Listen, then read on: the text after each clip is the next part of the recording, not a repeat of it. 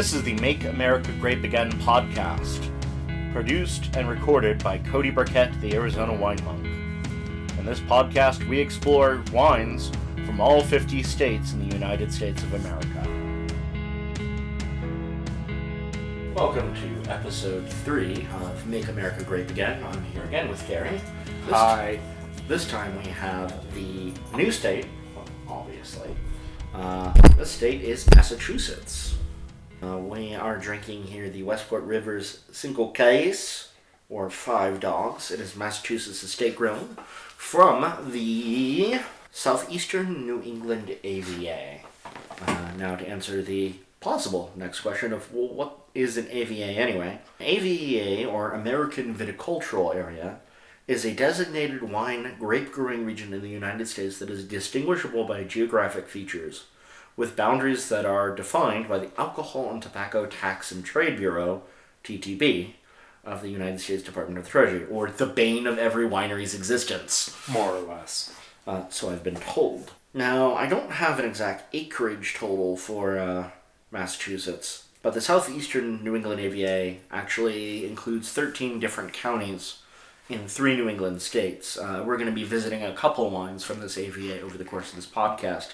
Because I used to uh, date someone who lived in the heart of uh, the southeastern New England AVA.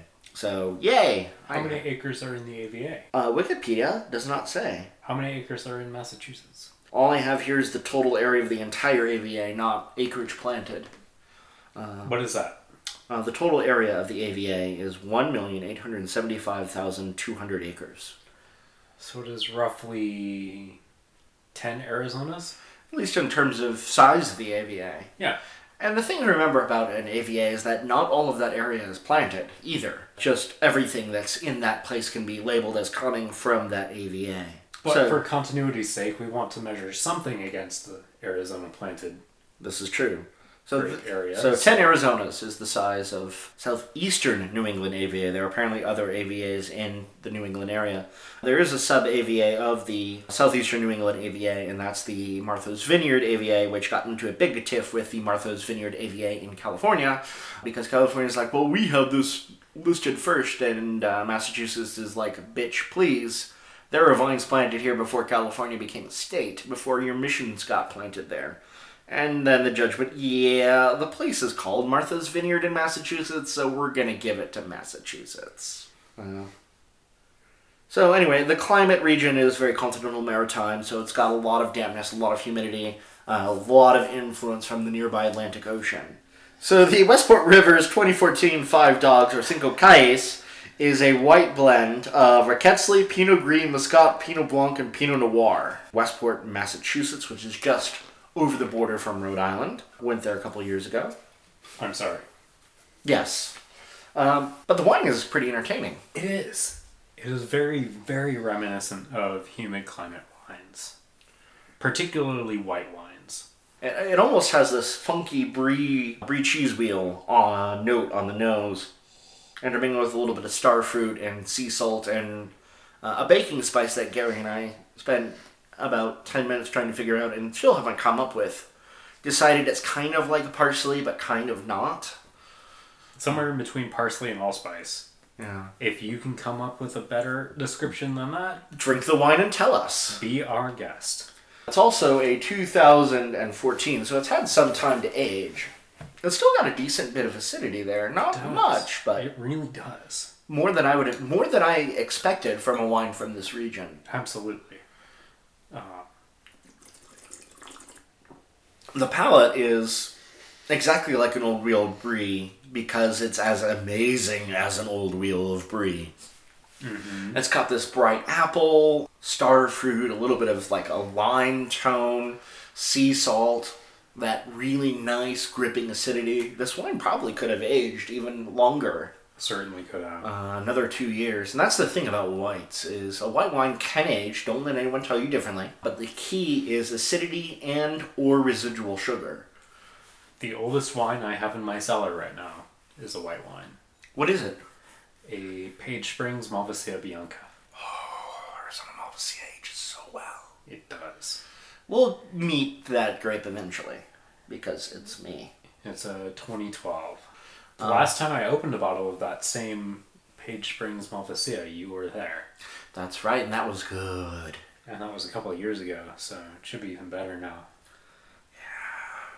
But this is my last bottle of it, so. Yeah, we need to save it. Mm-hmm. But Rkatsiteli, it's not at all like Malvasia, Not at all.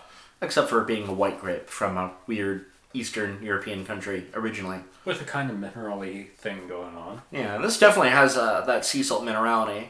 And so we see in this wine indicators of what uh, wine geeks like ourselves call terroir.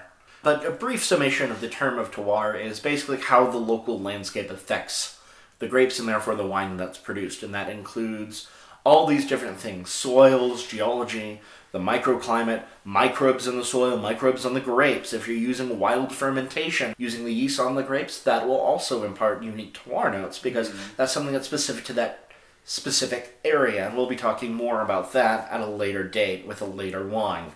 I promise. You can hold us to that. But this one tastes very much like a humid, green, wetland climate. Yeah.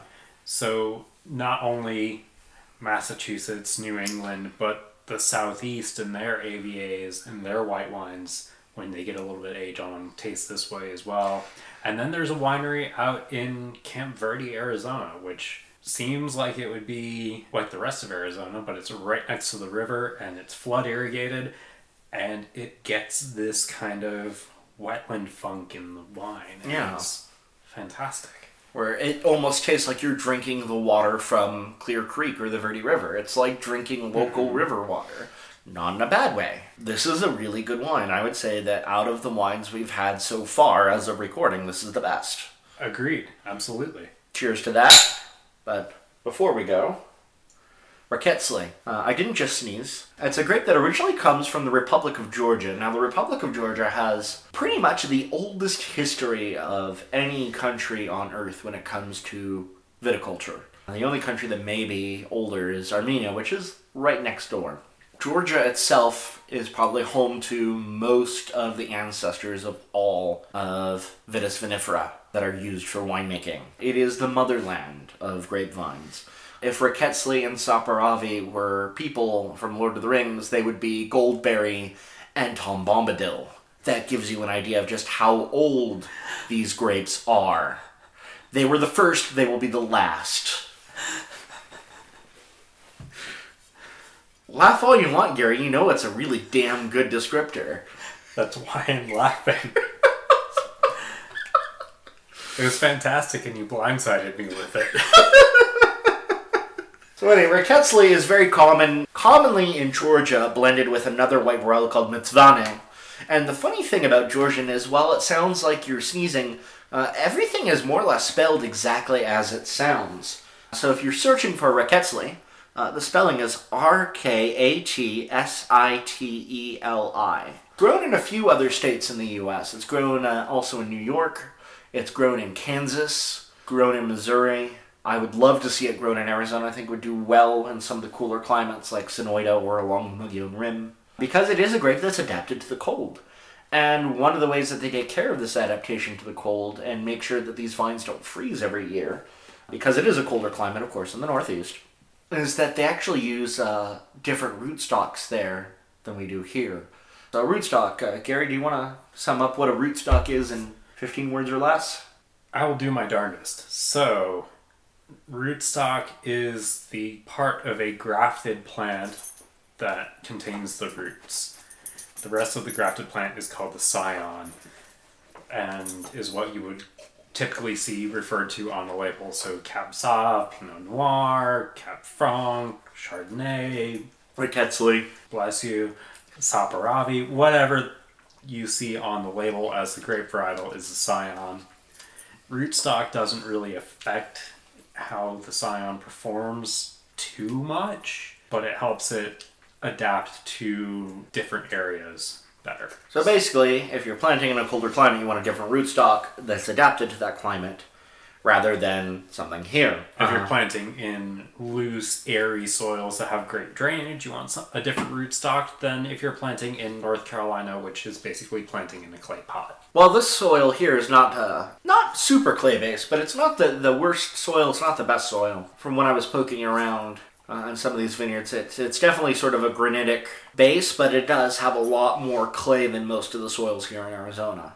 But probably is not as clay filled as North Carolina. But there is a grape that is indigenous to that part of the world that I pray to God we don't have to meet in this podcast in any other way, and that is Concord. So Vitis labrusca. They use uh, basically Concord rootstock because that's a grape that's adapted to that specific climate and that specific soil and those specific conditions to allow these grapes to grow. And while these grapes are kind of adapted to that sort of climate, not necessarily those particular soils. And boy, this is really good. Yes, it is. We're going to finish off another glass here. Stay tuned. Shoot me an email at makeamericagrapeagainpodcast at gmail.com if you got any questions, concerns, or if you're in a wine area and you want to submit a bottle. Or if you just want to say hi because we're lonely. Yes, especially Gary out there in the bench in his RV looking like Heisenberg. Although he does have Olaf, who has been intermittently rustling around this podcast.